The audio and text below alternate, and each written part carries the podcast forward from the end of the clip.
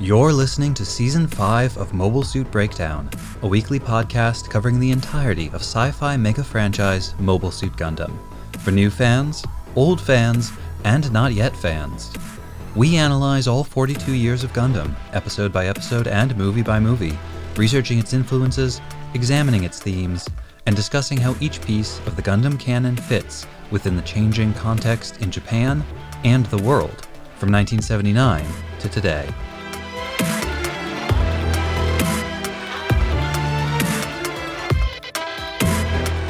This is episode 5.2 The Gems of Navarone. And we are your hosts. I'm Tom, a lifelong Gundam fan, and rewatching a beloved show like this is a bit like meeting up with an old friend after a long time apart. And lest that sound too sappy, keep in mind that this is a friend with their own line of merchandise available in specialty shops around the world.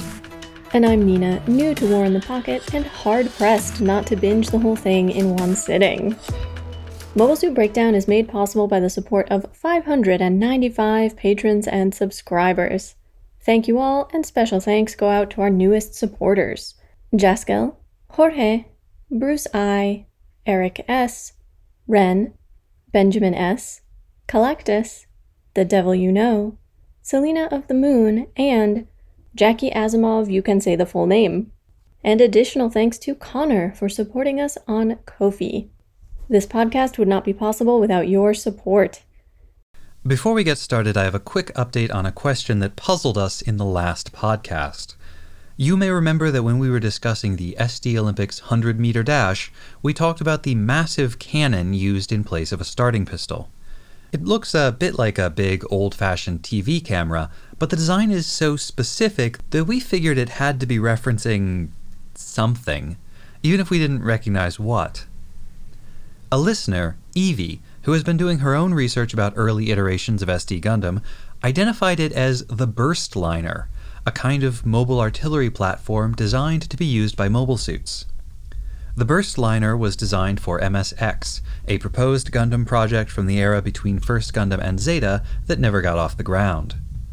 Although MSX never went beyond the design phase, many suits from the series have enjoyed enduring popularity, like the Heavy Gundam or the Act Zaku.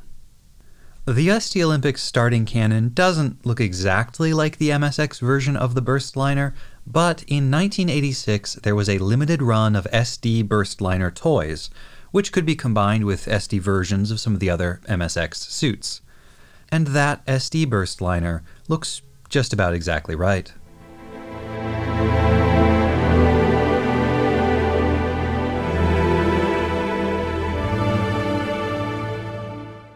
The foundation of our project here at Mobile Suit Breakdown is covering Gundam in order, starting from the beginning, so we can understand how the franchise developed over time to try to experience each work in light of what had come before, and to the best of our ability, block out anachronisms and spoilers.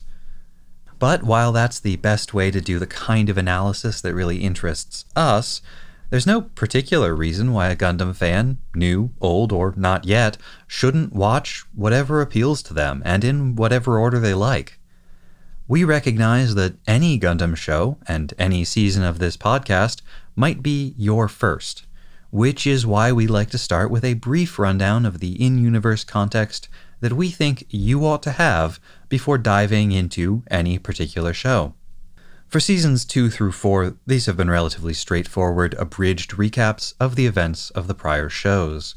But for the first time, Gundam is jumping back in time to the closing days of the One Year War, the same war that was depicted in the original Mobile Suit Gundam back in 1979. So, with that preamble out of the way, let's go. The Earth sphere is at war. Almost 80 years ago, humanity began a massive project to colonize the space around the planet Earth, building and populating cities on the moon, mining bases inside asteroids, and hundreds of vast man made space colonies. These latter were organized into seven sides, administrative units, a bit like nations in space. But all were ruled by the Federation, an Earth based world government that had superseded the United Nations of our day. In the decades since, tensions grew between the space colonists and their rulers on Earth. At some point, the date varies depending on which source you look at, the space nation known as Side 3 declared its independence and renamed itself Zeon. A period of tension and provocation followed, during which the Federation and Zeon both built up their military forces. Then, in the 79th year of the Universal Century, Zeon launched a preemptive strike against the Federation and the other sides.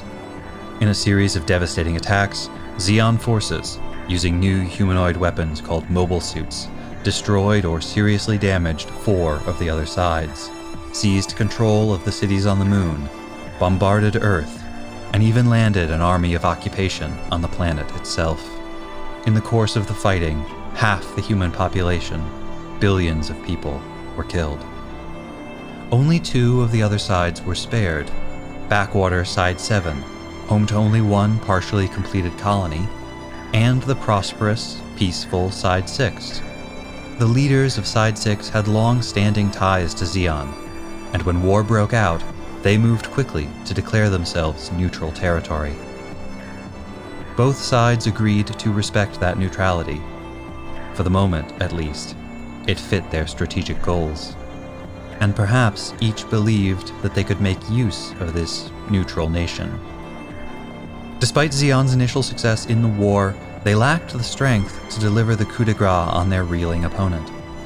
This gave the Federation that most precious resource time. And they used that time to develop their own mobile suits, including the famous Gundam itself.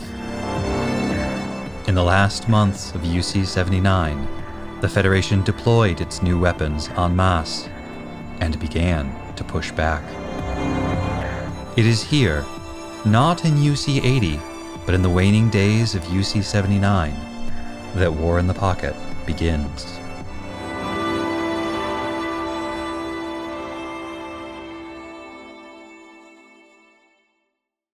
This week we are covering Poketto no Naka no Senso, Episode 1, Senjo Made wa Nan Mairu, or War in the Pocket, Episode 1, How Many Miles to the Battlefield. As we dive into the first non SD Gundam series that was not overseen by Tomino himself, we have a whole new generation of lead creators to learn about. Later in this episode, I'll go into a little bit more detail about some of them, and I'm sure many of these folks will come up again later, so I'll keep it light for now. The overall director for the production was Takayama Fumihiko, who was mostly known at this point for his work as an episode director on the original Super Dimension Fortress Macross. He's credited for 10 episodes, including the first two and the famous episode 18, Pineapple Salad. Series composition, which you can think of as roughly coming up with the story, was handled by novelist Yuki Kyosuke, the only time he would work on an anime. He would also write the novelization for the series. The person charged with turning that story into an actual screenplay for this first episode and the whole rest of the series was Yamaga Hiroyuki, a veteran of Daicon Films who had already written and directed the movie Royal Space Force, and, although uncredited in the role, also contributed to the screenplay for the OVA Gunbuster while 0080 was in production. Character designs were handled by the legendary Mikimoto Haruhiko, another Macross veteran who also worked on the OVA Megazone 23 and was also splitting time with Gunbuster. The art director, in charge of the gorgeously painted backgrounds, was Sunrise veteran Ikeda Shigemi, coming fresh off of both Double Zeta and Char's Counterattack. The mecha designs were overseen by Izubuchi Yutaka, who you'll no doubt remember for his contributions to Double Zeta and Char's Counterattack, as well as Aura Battler Dunbine, and, starting one year before 0080, Patlabor. For this episode 1 specifically, the storyboards were done by lead director Takayama. Episode direction was handled by Takamatsu Shinji, who had done similar work on Double Zeta and Char's Counterattack, and will go on to more prominent roles in future Gundam projects. The animation director was Saito Itaru. I wasn't able to find much about Saito. His credits are mostly key animation, often on just one or two episodes per show. This seems to be his only Gundam related credit. But take this with a grain of salt, because it looks like Saito worked under several different pseudonyms, which makes it hard for me to get a complete picture of his filmography. And with that, it's time for Nina's recap.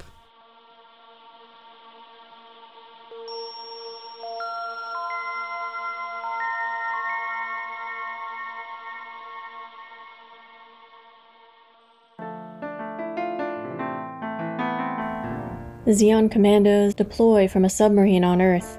Their target? A Federation polar base. Bursting from the water, they catch the base completely by surprise.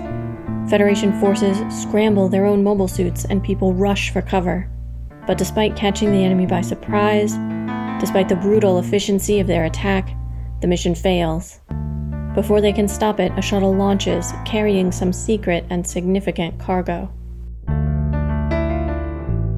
Far away on one of the many colonies of the Earth sphere, even elementary school aged children are obsessed with the war. Their colony is neutral, and the danger seems far away, despite the occasional food shortage.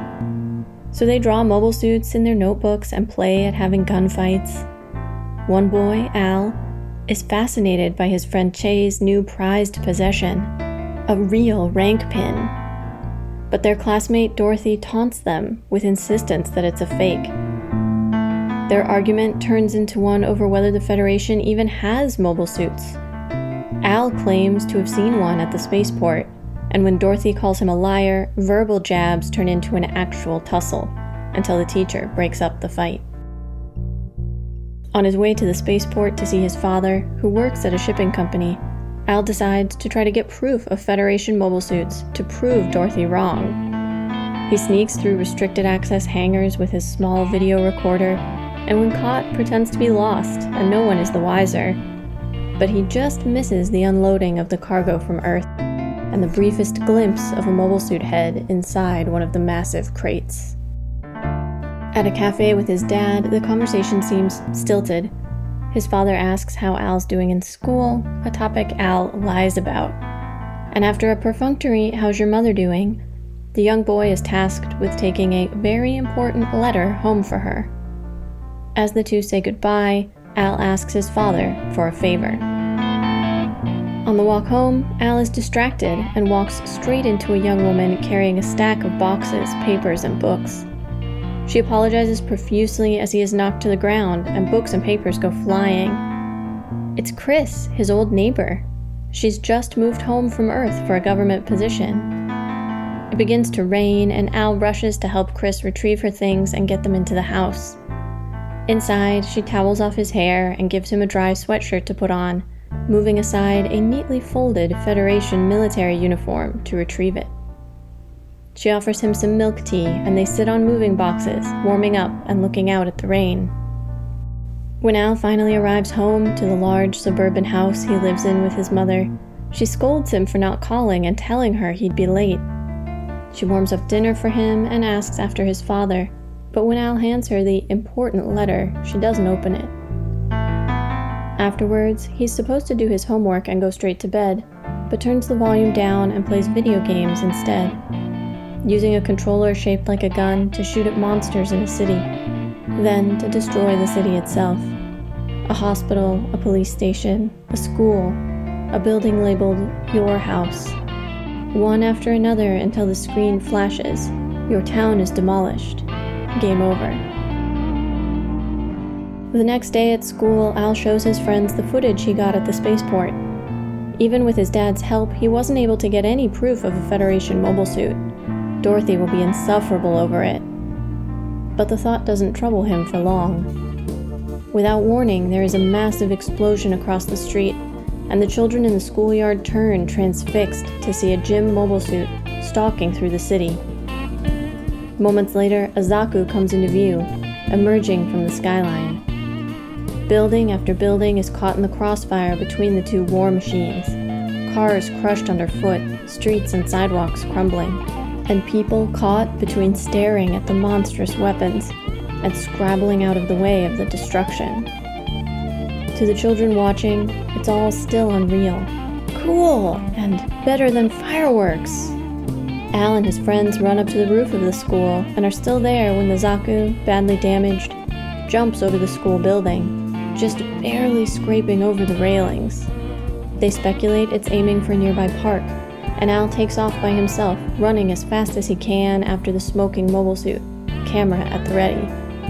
At the park, his pell mell pace leaves him slipping and sliding down a grassy slope. At the bottom, the Zaku lies on its back, motionless amidst the trees.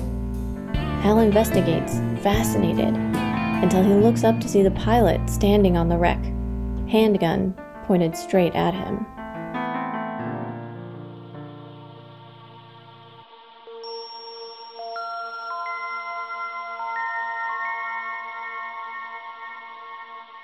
I'm so eager to finally watch this show with you.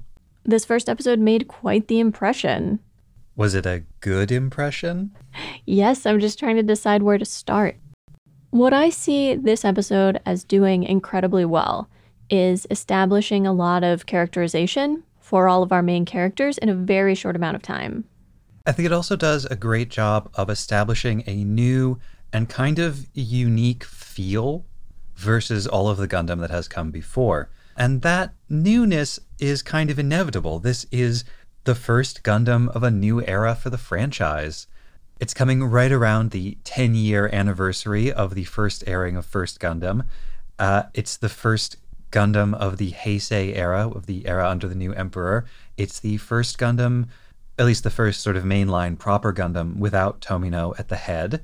And it's the first Gundam made entirely for uh, home video distribution. So it's moving out in a different channel than they've ever done before. So it is a very new kind of animal. We could start at the beginning with the uh, introduction of the Zeon Cyclops team.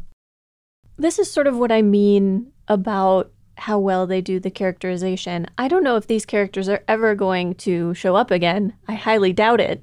And yet, we immediately get this sense of who they are just from shots of their cockpits. The captain with his cap and his aviator scarf and his cigarettes, the guy with a flask on like a rubber band, the extremely vain Andy combing his poofy blonde hair before they go into battle, and the guy with pinups all over the inside of his cockpit.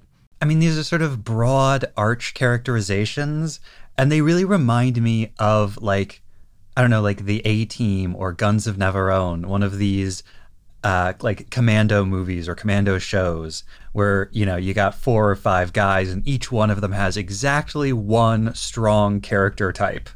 Which i'm not sure works for a character who's going to be around a long time but in terms of establishing personalities for this one scene and making us care a little more about who these people are and what they're doing it's excellent.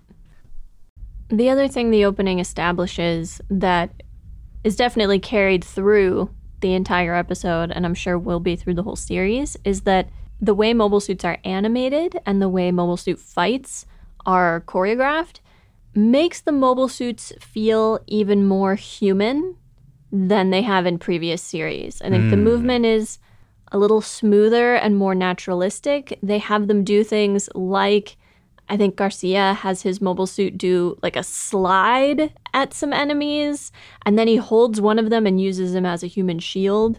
And then more characterization just fires through his human shield. Mm-hmm. And the way they have that mobile suit move feels very much like the way in action movies a body moves when it's shot many, many times. Yeah. Uh, they have one of the GMs gets shot in the arm and the oil that leaks out looks like blood.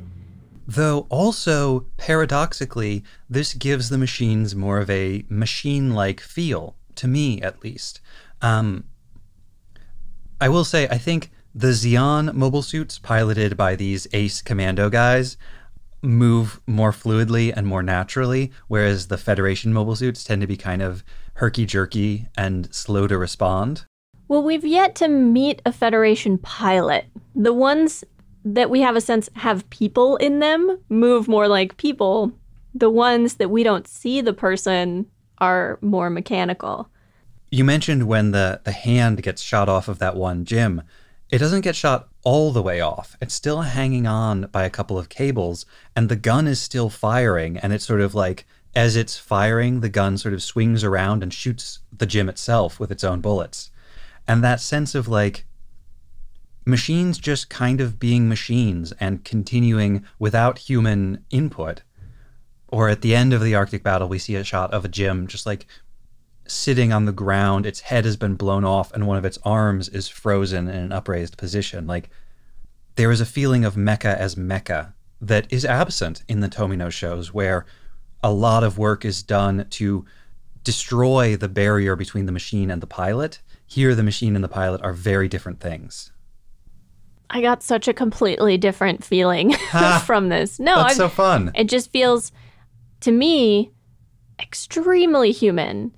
All of the stuff you're pointing out is like making them feel more like machines to you, to me feels more like gore, like trying to inspire the same sense of horror from damage to a mobile suit as Mm. you would feel seeing that damage to a human depicted. So we feel entirely differently about that. The one thing that is, I think, very different from previous Gundam and stood out to me and does hammer home the machine element is that throughout every mobile suit fight, they find ways to incorporate human people into the scene so that you never lose the sense of scale. You mm-hmm. never lose sight of the fact that here are these tiny people and here are these huge mobile suits, which in the midst of space battles, where everyone is in a ship or a mobile suit, is really easy to lose. Then the mobile suits really are just human bodies fighting each mm-hmm. other because they're in scale with each other. Throughout the entirety of this episode, we never lose sight of like, here are buildings and here are mobile suits. Here are humans and mobile suits. Yeah, yeah, I really like that. There's a focus on the practicalities of mobile suits. You know, when the Zeon forces launch at the beginning of the Arctic base battle, they have to have like extra booster tanks that they then discard as the battle continues. They have their one use only missiles for the Hygogs that are specially contained in like waterproof canisters Yeah, the for cases. this mission the disposability of these things, the expendability of ammunition, and then just not automatically having more, it feels very realist in a way that I really appreciate. Plus, the emphasis on like infrastructure and transportation, all of the big transport planes and the chonky cars that people drive around in the Arctic base. And then in the the final battle at the end of the episode, you know, we see these uh, GMs coming up out of like underground hangars on this colony. I love seeing that. One more scene in favor of the mobile suits as human bodies connection. At the end of the opening attack on the uh, polar base, the captain is holding Andy, and his mobile suit is holding Andy's mobile suit, and they're posed almost exactly the same way. That's fair. That's a good observation. I will counter, though, one thing that emphasizes the separation between the human and the mobile suit is that in prior Gundam, typically when a pilot dies, the mobile suit explodes. In this case, in every instance, the mobile suit is still there. It's just the person inside is dead. You know, when Andy gets killed, his Hygog is basically fine. It's just that one of those GM's bullets managed to penetrate the cockpit and got him. I do have a note in here that is uh, in favor of your position on the separation of pilot and mobile suit, which is at the very end, the down Zaku in this park. Uh, they make a point of drawing it so that it looks like the painted background. And that style for the background is different than the style of the characters. Here, the Zaku has literally become the background, which makes it feel dead, immovable. You look at it and you know, okay, that's not going anywhere. You feel immediately that it is dead and part of the scenery in a way that I'm not sure I've felt from the way a, a mobile suit is drawn before. Mm-hmm. It's even the same green as the trees and the grass and the other plants in this park. It fades into this place. It feels almost like a ruin. That background is so beautiful. Uh, I've seen people do fan art of it. I've seen people do gunpla dioramas with it. It's great. It's an enduringly beautiful painting. However, since you have given me a little bit of support for my position, I'm going to give you a little bit of support for yours. When Al is running uh, to find this downed Zaku and he slips on the grass and falls down the hill, he falls the same way the Zaku did. Egads, could we both be right? No, one of us has to win. Given what we've just been talking about, I think it's fairly safe to say that unlike other mecha series, this one is actually about the mecha. Uh, the mecha are the characters. I do want to pull back briefly to talk about overall style now that we've talked a bit about the way mobile suits and those fights are styled. Even just looking at the intro, eye catch, outro for this series, we already get a sense for it. It tells us a lot, it gives us a feeling. You know, for the titles, they use that military stencil typeface. The first part of the eye catch is a, a very doll like child wearing a green army helmet. I think that's supposed to be Al in the helmet. The second part of the eye catch has, you know, a back pocket with a toy rocket and a Swiss Army knife in it. The end credits are drawn versions of black and white wartime photography, and I don't know if they are all recreations of actual photographs, but several of them definitely are because several of them looked intensely familiar. They all looked intensely familiar to me, but I've watched this series enough times that I think they're just reminding me of themselves. I can't be any help on this one. There's one of a child in the center frame crying as a soldier like walks by and looks at them, which felt like the photo of the the little girl from Vietnam who'd been napalmed. hmm There's one of some kids jumping off of a mobile suit into the ocean, and I could have sworn I've seen something like that before, but with like a tank or a plane or I suspect you're right. Watching this, all of the parts set in Side 6 in the colony feel very autobiographical. Um, I don't know off the top of my head the ages of the people involved in making this at the sort of highest creative levels, but I get the feeling they were around Al's age when the Vietnam War was happening. And I think this is very much a series about the feelings and anxieties that people in Japan had during and about the Vietnam War.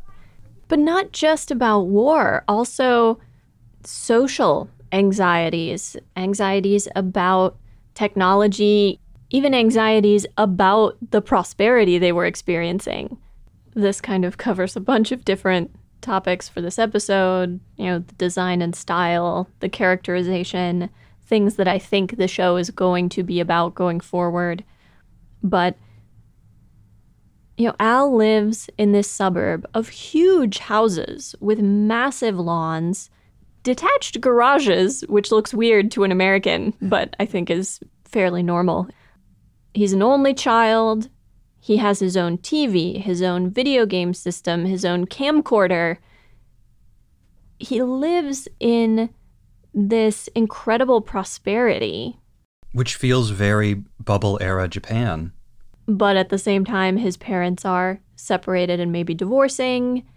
He's used to telling adults what they want to hear. He tells his father he's getting good grades in math and science because he knows as long as he's doing well in math and science, his father will leave him alone, even though the screen shows us his actual report card and he's doing bad in every subject. The whole characterization of Al in school gave me so many feelings because that's uncomfortably close to my experience at that age. you know, he tells his mom, they translated it in the version we're watching as yes, mom, but the way he says hi, hi over and over, to me almost feels more like yes, ma'am, yes, mm-hmm. ma'am. Like even more formal, even more like respectful, but he doesn't mean it. He's just saying it so that she'll leave him alone. And aside from his clear lack of engagement in school, aside from him getting into fights and getting bad grades. There's then the scene of him playing video games. Oh, and I love this scene so much because it tells us so much about him. the first part of it foreshadows the mobile suit fight that's going to happen inside the colony because the monsters in the game compared to the buildings in the game are about the same size as mobile suits are compared to the real life buildings in the colony. After his mom brings him his gym uniform and reminds him to do his homework and go to bed, he turns his game back on and he loses on purpose. He's not missing the monsters, he's deliberately shooting at the buildings, which is negative points every time, until he destroys the entire town, what the game describes as your hometown, including the school, including his home, until it is all gone. This is an intensely disaffected. An angry child hemmed in from all sides under incredible pressure and lashing out in this virtual world. Which, in some ways, might be a reflection of social fears around video games. I feel like every few years it comes back, but this idea that video games make kids violent. Mm-hmm. Though my read on Al is that he would have violent feelings regardless. This is merely an outlet for them. And I think that is the attitude that the show takes towards him. I think it's sympathetic to Al, and I think it's, you know, sympathetic to his desire to lash out in the video game. Um, obviously, Al playing this video game with a light gun is an extremely late 1980s thing, um, very much of its time. And the uh, game ends by cutting to a black screen with red text that just says "Game, game over. over."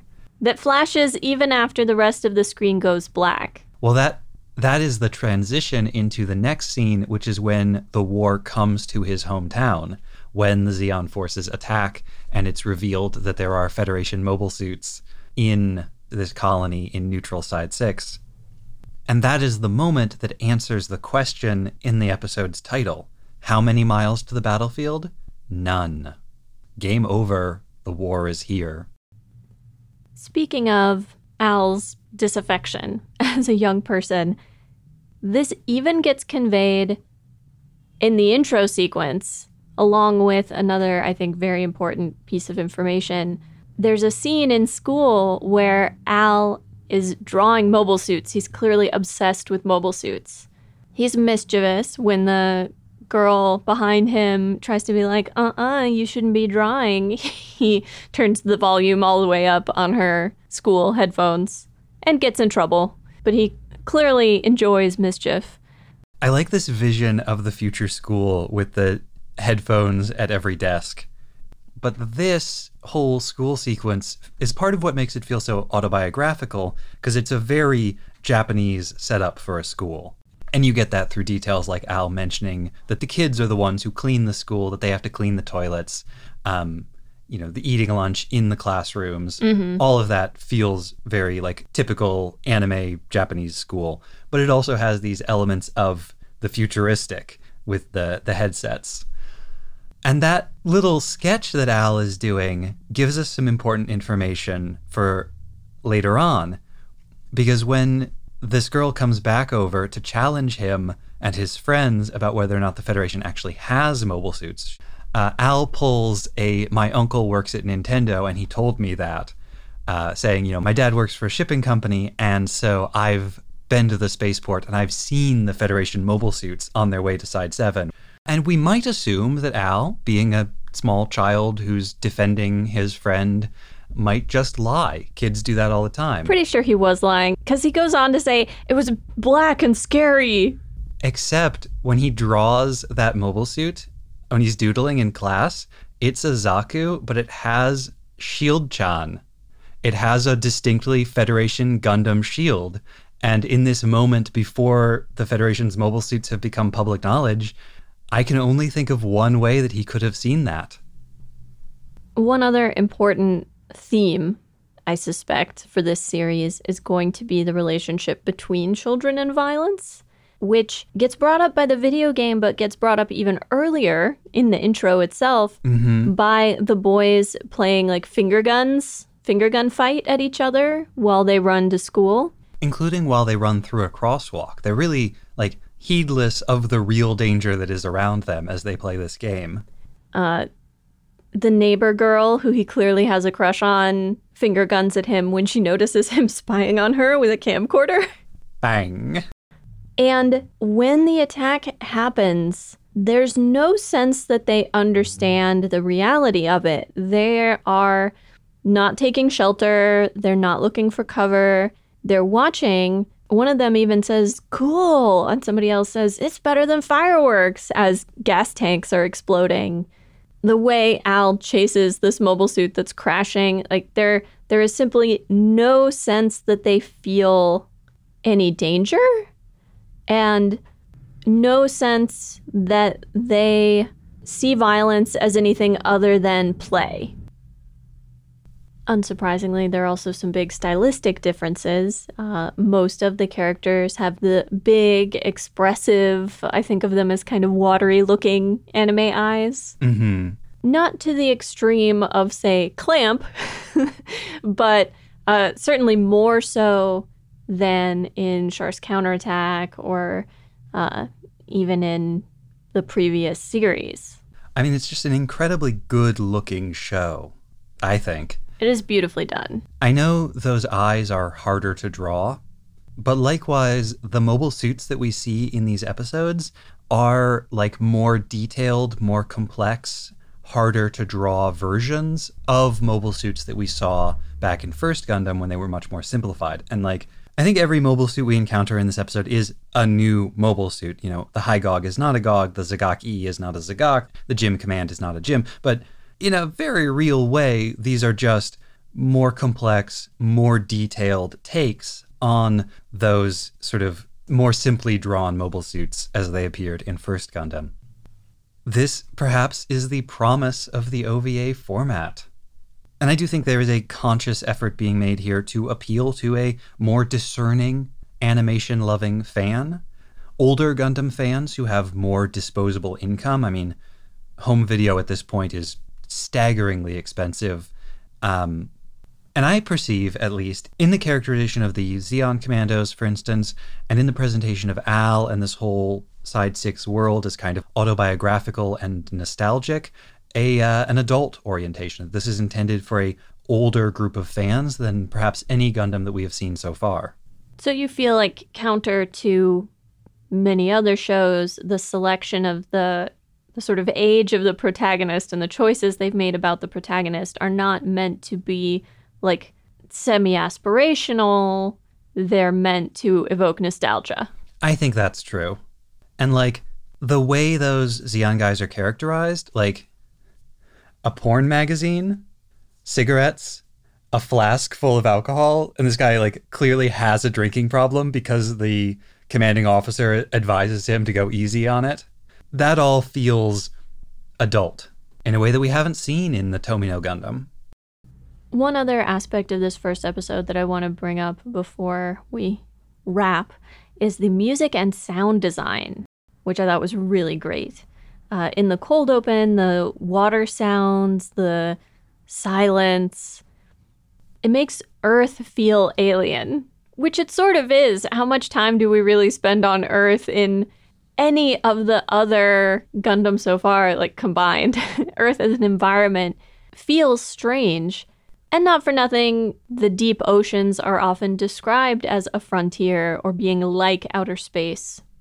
During the infiltration itself, the music is very exciting, very actiony, electronic, and significantly pretty upbeat.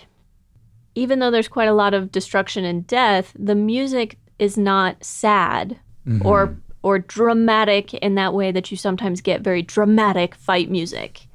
It feels energetic, but it doesn't pull on those negative emotions in the same way. But then when they transition to side 6 and they do that that intro song, it's so wistful. When Al is spying on the neighbor, the music is very pretty. This is clearly meant to evoke a, a first crush memory, which uh, I guess for a lot of men is on an older woman, or at least men who are into Gundam. Hey, it's the Gundam tradition. You gotta have an older redhead, redhead. mm-hmm. who works for the Federation. Yeah, and I don't know if you noticed this, but there's a scene where she's unpacking her bags and she mm-hmm. takes out a Federation uniform. Yeah. There's a pilot helmet behind the bag. Ah, I did not see the pilot helmet. So, in fact, we have met a Federation pilot. Yet another great bit of characterization. It's only a moment, right? They simply have to show her rifling through a suitcase and pulling out a Federation uniform, and we know immediately oh, she works for the Federation and she's not telling people about it. It's a secret. And she just came from Earth. Though she did say she had a government job, which feels like the kind of thing you would say if you were a spy or. Yeah. Um, God, this whole episode has such great characterization. I can't decide which bit I want to talk about. Um, the uh, the tea party that she has with Al is so nice and sweet. Um, Al's relationship to food in this episode is interesting because he doesn't eat at lunch. Yet another sign of prosperity, right? That anybody is in a position to turn down a meal. Even if it is synthetic hamburger. And that also has an interesting line about the supply ships being held up. The colony is not entirely self sufficient. You brought up food. Later on, he gets a soda, like a violently green soda from a vending machine. Like a slushy or a Slurpee or something like that. He has the milk tea with his neighbor. Mm-hmm. He goes home and his mom microwaves him a casserole. Uh, I don't think it's meant to be a microwave like TV dinner. I think it's something she made earlier and got cold because he didn't come home on time. Yeah, that, especially since she's saying while she does it, you should have told me if you were going to be late. But he sort of picks at it, doesn't eat very much. He tells her that he ate with his dad, but I think that's another lie from Al because we see him at the diner and there's no indication of any food. It looks like he just has a drink. Filling up on soda. Well, like Amuro in those early episodes of First Gundam, he's not eating very much. Presumably, it has something to do with all the stress he's under, which again feels uncomfortably real for me. Or um, a lot of disordered eating is about taking control of one of the few things in your life that you have nearly absolute control over, which is what you put into your body. Mm-hmm. And you see in Al that struggle to assert control. I mean, his just flagrant refusal to do his homework, to go to bed, to do any of what his mom is telling him feels like the same thing. Like, these are just the couple of hours I have to myself, and I'm going to spend them how I want. Right. This is a kid who is so tired of being told what to do, of being punished at school, of, yeah. Oh, there was one other sound thing. Ooh, yeah, yeah. Tell me what your Nina ears hear. When the Zaku flies over the school and nearly clips Al and his friends, everything goes really quiet and feels very still. There's like debris that's being blown across in the wind, and that's moving. But the Zaku itself and Al have this intense feeling of stillness that is augmented by the sound design of that scene. And there is a sense of the two of them looking at each other, of an interaction, a communion in that moment. It feels tremendously important, and the sound does a, a lot of heavy lifting to sell that. We can't wrap up today without mentioning that that very expensive and very good looking CGI shot from the movie Char's Counterattack has been reused, because why wouldn't you? Uh, the opening shot of the colony rotating is the same CGI from Char's Counterattack. I'll also point out that when they go inside the colony, they give us a pan across this colony from a pretty high altitude. And it's basically the same way that the first episode of First Gundam opens, except that the pan is going in the opposite direction, down and to the right instead of up and to the left. And there's no hawk. so, to sum up, I'm really excited for more episodes of War in the Pocket. This is extremely promising as a first episode. And if I had to predict the kinds of themes that are going to come up, uh, perhaps one of the most obvious is that there's no real safety and neutrality, which is a point Gundam has made before. That one's not new.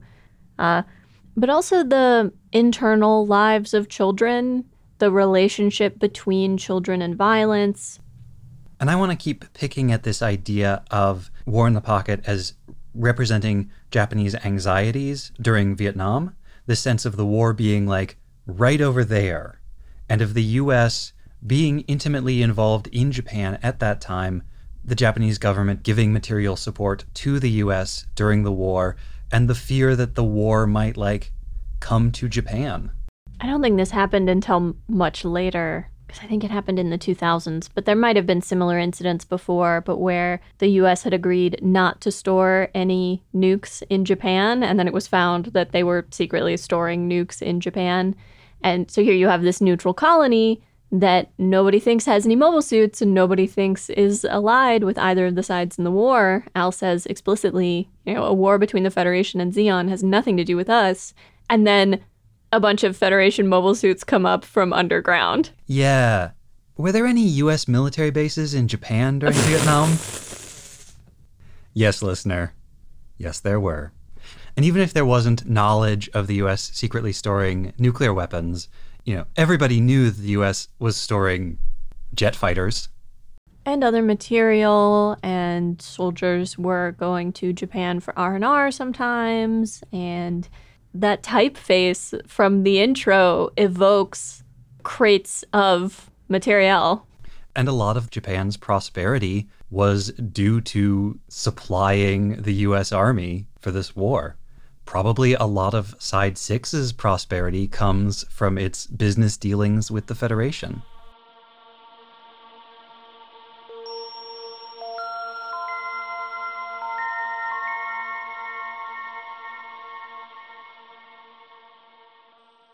And now, Tom's research on nostalgia and nuclear weapons.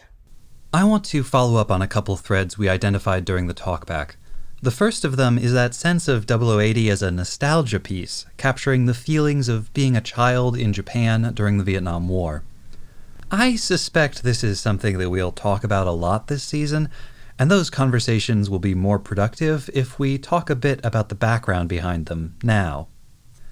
At the start of this episode, I listed the key members of the creative team the lead director, Takayama Fumihiko, the series composer, Yuki Kyosuke, the screenwriter, Yamaga Hiroyuki, art director, Ikeda Shigemi, character designer, Mikimoto Haruhiko, and mecha designer, Izubuchi Yutaka. These are the people, along with producer Uchida Kenji, who collectively decided how this series would look and feel sharing responsibility for the story and the characters. Hopefully, we'll be able to revisit some of them in more detail in the future, but for now, let's just look at some basic biographical details. Takayama was born in 1953, the year after the end of the formal U.S. occupation of Japan, and the year before Viet Minh troops overran the French garrison at Dien Bien Phu, leading to direct U.S. military intervention in Vietnam. In 1964, Takayama was Al's age. That was the year the U.S. Congress passed the Gulf of Tonkin Resolution, and the Johnson administration began a massive escalation in U.S. military involvement. Ikeda, the art director, was born the following year. When he was Al's age, the U.S. launched its first major ground offensive and increased the draft from 17,000 men per month to 35,000. Izubuchi, the mecha designer, was born in 1958. He was Al's age in 1969, the year when the Nixon administration began its Vietnamization policy, and the year after the Tet Offensive, as well as the massacre of South Vietnamese civilians by U.S. forces at My Lai. Mikimoto, the character designer, was born in 1959. That was the year the first American soldiers were killed in Vietnam. He was Al's age in 1970, the year U.S. strategic bombers began attacking suspected camps and supply bases in neutral Cambodia, and the year that National Guard soldiers killed four anti war protesters at Kent State University in Ohio.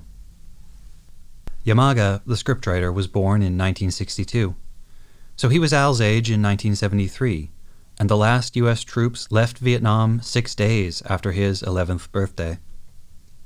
Yuki, the series composer, was two years younger and so he was Al's age in 1975, when North Vietnamese troops rolled over the South Vietnamese army, captured Saigon, formally unified the country, and ended the war.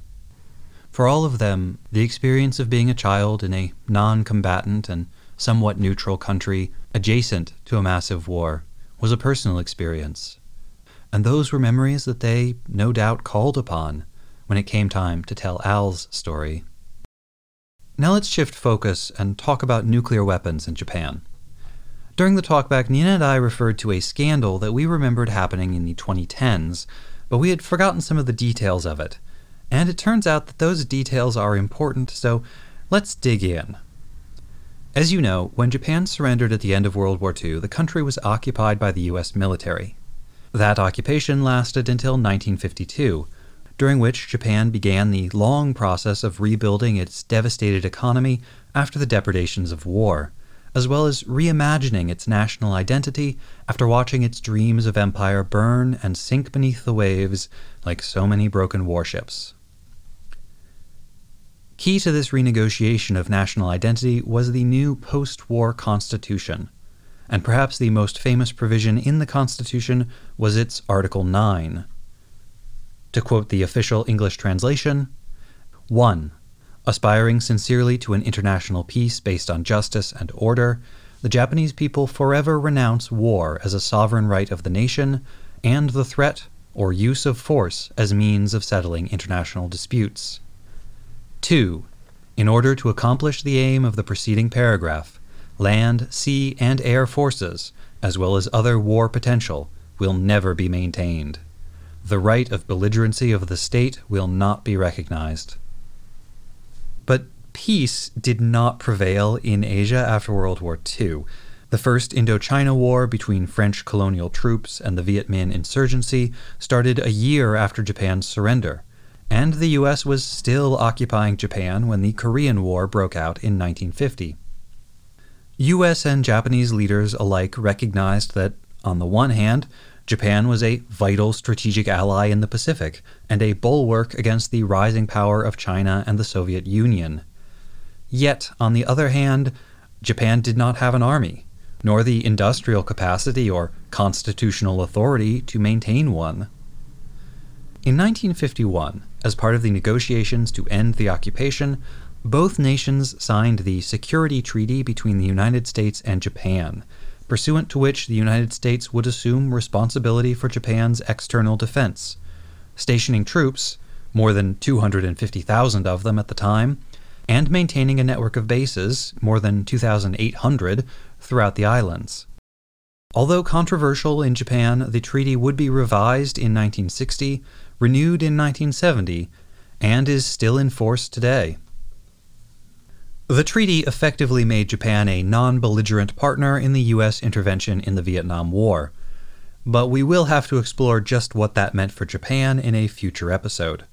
For now, let's stay focused on those nuclear weapons and the scandals they caused. But to get there, we first need a digression on the Japanese government in the wake of World War II. During the occupation, the U.S. expelled many former officials from government, especially those linked to the disbanded imperial military. But when the occupation ended, those prohibitions were lifted, and a raft of arch conservative former officials returned to power. In the mid 50s, they consolidated power and formed the right wing Liberal Democratic Party, or LDP. This political alliance proved powerful and enduring. In the 66 years since it formed, the LDP has held power for 62 of them. Arguably the most important figure in the founding of the party was Kishi Nobusuke, a suspected but uncharged Class A war criminal who had developed a reputation for lawless brutality during his time overseeing the economy of the puppet state Manchukuo. He returned to Japan in 1939 and served in the cabinet of Tojo Hideki throughout most of the war. After the surrender, Kishi was imprisoned for three years, but some in the American contingent viewed the staunchly anti communist Kishi as a useful ally in a post occupation Japan. In 1957, thanks to deft parliamentary maneuvering and some old fashioned good luck, Kishi became prime minister. And in 1959, he outlined the principles of a policy that would guide the LDP for decades to come. Japan would not manufacture nuclear weapons, nor would it permit their entry into the country. A later LDP prime minister, Sato Eisaku, would make these government policy. But as was so often the case, the public statements did not line up with reality. In a series of secret agreements starting in the 1960s, often made with little to no written confirmation to better maintain plausible deniability, Japan's government agreed to permit the United States to transport nuclear weapons through Japanese ports in a kind of don't ask, don't tell agreement. As long as the US never asked for permission, the Japanese government would never be forced to refuse it. All of this was ultimately revealed and acknowledged by the Japanese government in 2010, which is what Nina and I remembered. The LDP had always denied accusations about those secret agreements, and that makes sense. Their party had been in power at all the relevant times. Whatever happened, they would be on the hook for it. But in the mid 2000s, under the leadership of Kishi's grandson, Abe Shinzo, the LDP started to lose its hold on power. A series of scandals led to them losing control of the upper house in 2007. Then they were crushed in the 2009 general election. The new government was led by the centrist Democratic Party of Japan. Perhaps eager to put the matter to rest, perhaps just eager to score a few points against their rivals, the new government immediately formed a commission to investigate the rumors. And in March 2010, the commission announced its findings. It was all true. Of course, revelations made in 2010 couldn't possibly have influenced the creation of War in the Pocket, which is why this next bit is so important. Despite all of the efforts at secrecy, news of the secret agreements and the presence of US nuclear weapons in Japan leaked out in the 70s and early 80s. In 1972, newspaper reporter Nishiyama Takichi revealed documents purportedly proving the existence of one such secret pact. The story was squashed, and Nishiyama was charged with illegally obtaining government documents and was forced to quit his job. But the secret was starting to leak. In 1974, a retired American Rear Admiral testified to Congress about the presence of nuclear weapons in Japan.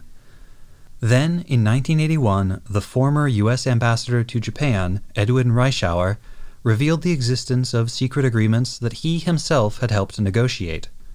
The Japanese government denied it all at the time, but Japanese media reported the ambassador's statements. In fact, Reischauer said that his revelation was prompted by a request for an interview from a Japanese newspaper, the Mainichi Daily News, which just happened to be the same paper that had employed Nishiyama Takichi when he investigated the story nine years prior.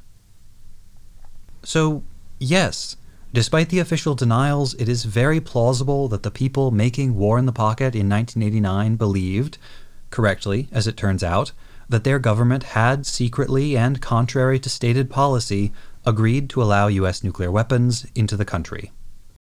That then leaves us with a question. Did those revelations affect the way 0080's creators viewed their own government and its relationship to foreign powers?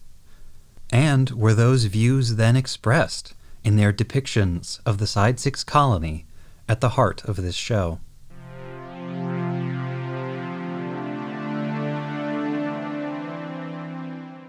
And now Nina's research on the history of Playboy magazine in Japan. There are two background but fairly prominent references to Playboy magazine in this episode. First, one of the literal pinups in Garcia's cockpit at the beginning appears to be a Playboy cover. It has Playboy written across the bottom, whereas the actual magazine always had it written across the top, but it clearly says Playboy. Second, in the colony, there is a sign directing motorists to nearby parking that features, for some reason, a woman dressed in the classic Playboy bunny outfit. Playboy itself was founded in 1953 in Chicago, Illinois, USA, and is, in our time, a brand known around the world. But in case any of you, especially younger listeners, aren't familiar with it, it's a men's lifestyle and entertainment magazine, most famous for its centerfolds, two page spreads featuring nude or almost nude models. They have also, over the years, published short stories by the likes of Arthur C. Clarke, Ian Fleming, Vladimir Nabokov, John Updike, Saul Bellow, P.G. Wodehouse, Roald Dahl, Haruki Murakami, Joyce Carol Oates, John Irving, Anne Sexton, Kurt Vonnegut, Ray Bradbury, and Margaret Atwood. Cartoons by Harvey Kurtzman, Jack Cole, Eldon Dedini, Jules Feiffer, Shel Silverstein, Erich Sokol, Roy Raymonde, and Gahan Wilson. Most of the cartoonists I'm unfamiliar with, but they were all prominent in their time. and interviews with prominent figures from a wide variety of fields. It was also, unsurprisingly, a lightning rod for debates around sexism and the treatment of sexual material in American culture, particularly during the sexual revolution and feminism movements of the 1960s and 70s. The 1970s marked Playboy's peak popularity in the United States, with declines over the following decades due to increased competition from other men's lifestyle magazines like Penthouse and Maxim, and the increasing availability of pornographic material. In some ways, it was a victim of its own success. What had once seemed daring and racy soon became passe. Playboy has, over the course of its existence, created nearly 50 country specific versions of the magazine, of which Japan's was among the earliest, with its first issue published in 1975. Brazil's was published that same year, and the only earlier ones were Germany and Italy in 1972 and France in 1973. The Japanese version was published by Shueisha under the name Gekkan Playboy, or Monthly Playboy, sometimes shortened to Gepure or MPB. Not to be confused with Weekly Playboy, also published by Shueisha but begun in 1966 and with no relationship to the US based Playboy company. These magazines typically feature a mix of content from the US magazine, translated into Japanese, and content created in Japan for a Japanese audience. On top of the magazine, Playboy had a chain of nightclubs, with the first opening in Chicago in 1960. These clubs required a membership, or for you to be the guest of a member, and typically had a bar and lounge, a restaurant, and live performances. All of the servers and hostesses were Playboy bunnies, dressed in the iconic costume that, with some modifications, has been enduringly popular. The costume is inspired less by actual bunnies and more by the Playboy logo, which was designed by the magazine's first art director, Arthur Paul, a stylized rabbit head in profile wearing a bow tie. The classic Playboy bunny outfit consisted of a strapless one piece, something between a bathing suit and a corset, with a high cut leg and a cinched waist, sheer black stockings worn over flesh toned ones, high heeled pumps, a fluffy white tail, a headband with rabbit ears, a white tuxedo shirt style collar with black bow tie, and white cuffs with logo cufflinks. According to the Wikipedia page, but unsourced, the original was designed by Ilse Taurins, and the design was modified by French fashion designer Rene Blot. It was the first commercial uniform to be trademarked. Four of these clubs were opened in Japan as franchises in Tokyo, Osaka, Nagoya, and Sapporo, the first being the Tokyo Club in the Roppongi neighborhood in 1976. However, as one source points out, other similar clubs in Japan were already having their waitresses wear bunny suits at that time, one example being the Esquire Club, which opened in 1964. The bunny suit had already become generic, untethered from the specific connection to the Playboy brand, at least in Japan. So, if the Japanese version of the magazine started in 1975 and the Japanese club opened in 1976, but the costume was already generic. How did that happen? The likeliest explanation, and of particular relevance to War in the Pocket, is that the US edition of Playboy was coming to Japan through the US military and its soldiers. Many US servicemen had their own subscriptions, had copies sent over by their family stateside, or purchased import copies on bases, where it was used as a morale booster. The last point is of particular note. Many soldiers in the Vietnam War and their commanding officers not only didn't want to be there, but were unconvinced by the US government's justifications for the war. They did not feel they were fulfilling a moral duty or making the world or even the United States more safe, which in turn affected how officers tried to motivate the rank and file. These feelings also connected to the written content of the magazine, which was, I was surprised to learn, consistently anti war without ever veering into anti soldier. The blame was squarely on high ranking government and military officials who began the conflict and kept it going. Playboy was among the most common and available uncensored reading materials available to U.S. servicemen, a connection to home, a news source that wasn't the military controlled Stars and Stripes. Playboy was anti war without being countercultural or hippie, and published letters from soldiers in active service, they even donated a full page ad spread to veterans against the Vietnam War. It gave young men, the soldiers the US sent to Vietnam were on average the youngest in the country's history, a way to vent their discontent, to give voice to their feelings about the war without incurring hostility from their fellows.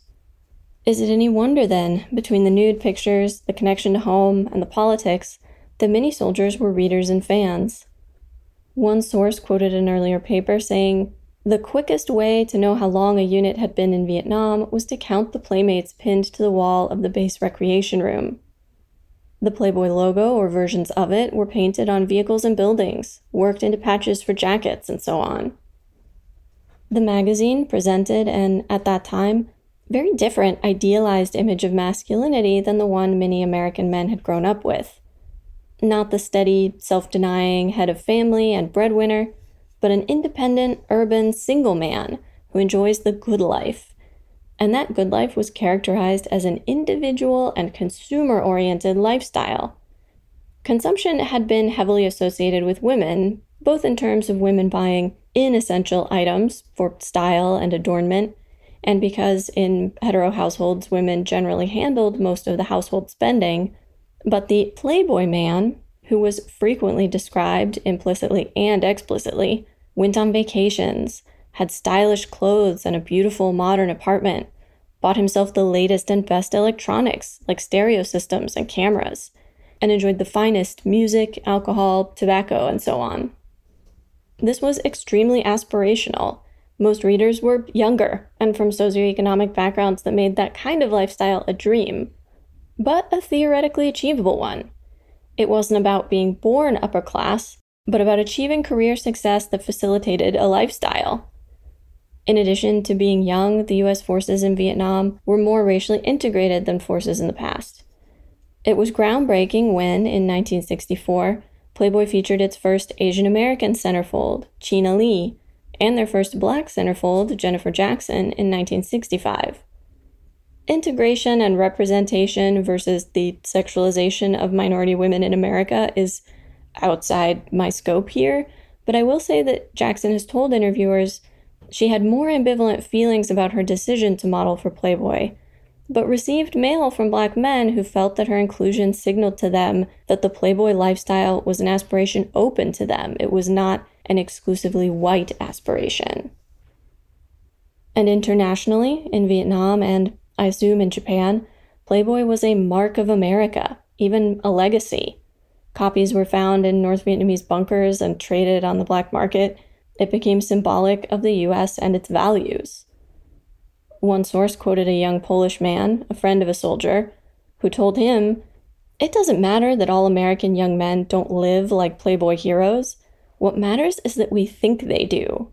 For us, Playboy is the symbol of your good life.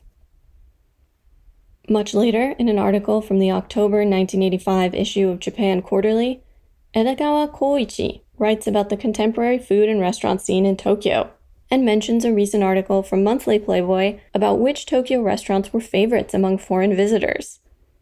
Playboy magazine was a view of America, but the window went both ways. They were also interested in showing what Americans thought of Japan and what foreigners valued in Japanese living and culture. Playboy's global reputation and brand presence reflect the globalization of the time. US cultural products circulating more widely than ever before, and being adapted to local markets.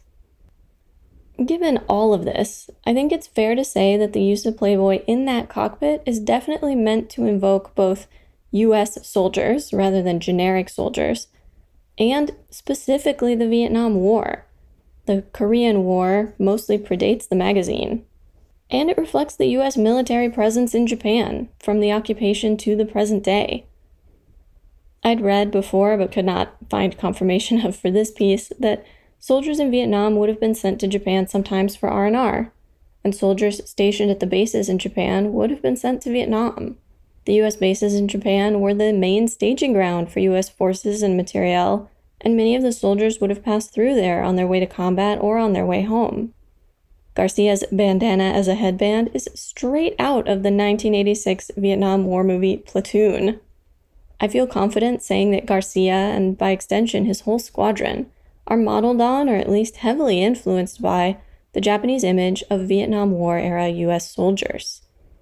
It's not hard to imagine one or more members of the production team for War in the Pocket might have had a formative experience, trading for or being given a magazine by a soldier, or finding a discarded one. If we needed more evidence of a Vietnam War connection, oddly enough, Playboy magazine is it.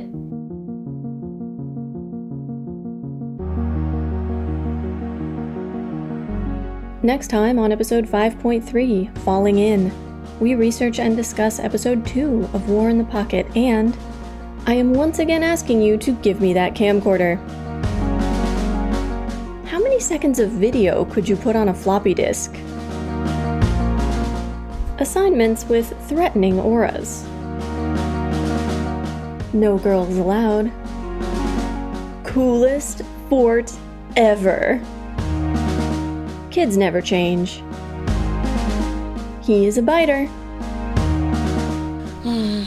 Pew pew pew pew. Pow, pow, whoosh. Mobile suit noises. Peak character design is when there's a big guy and a little guy and they're buddies. And, in for a penny,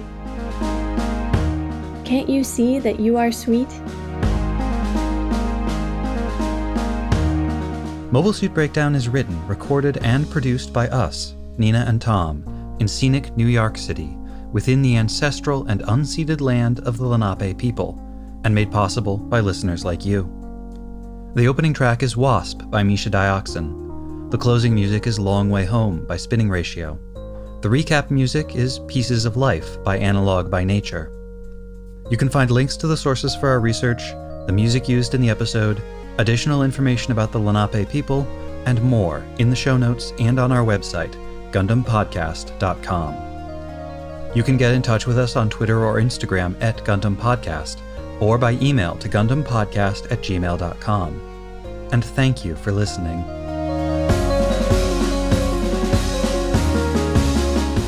With the Omicron variant of COVID 19 currently surging in New York and around the world, I cannot in good conscience encourage you to share your wrong Gundam opinions, not even on deserted street corners. So stay home and mutter your wrong Gundam opinions to yourself, or your most patient roommate, family member, pet, gunpla model, or kitchen appliance. Maybe something like, Char's iconic line about feeling like a clown was actually a mistranslation. It should have been, I, Char Aznable, am going to become the Joker. We won't hear you, but that's for the best, don't you think?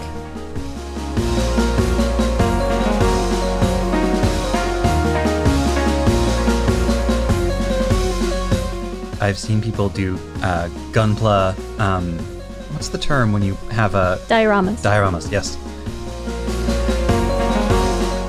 Back to deliver Gundam podcasting goodness to our adoring fans and the haters.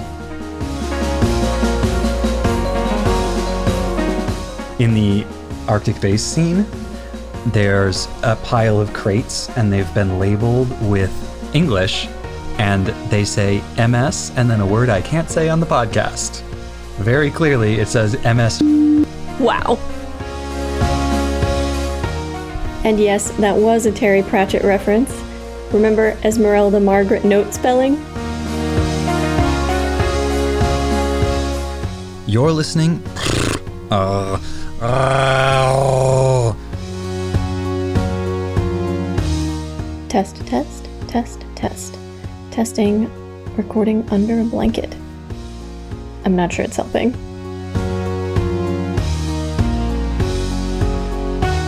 Insert Tom's mobile suit noises here.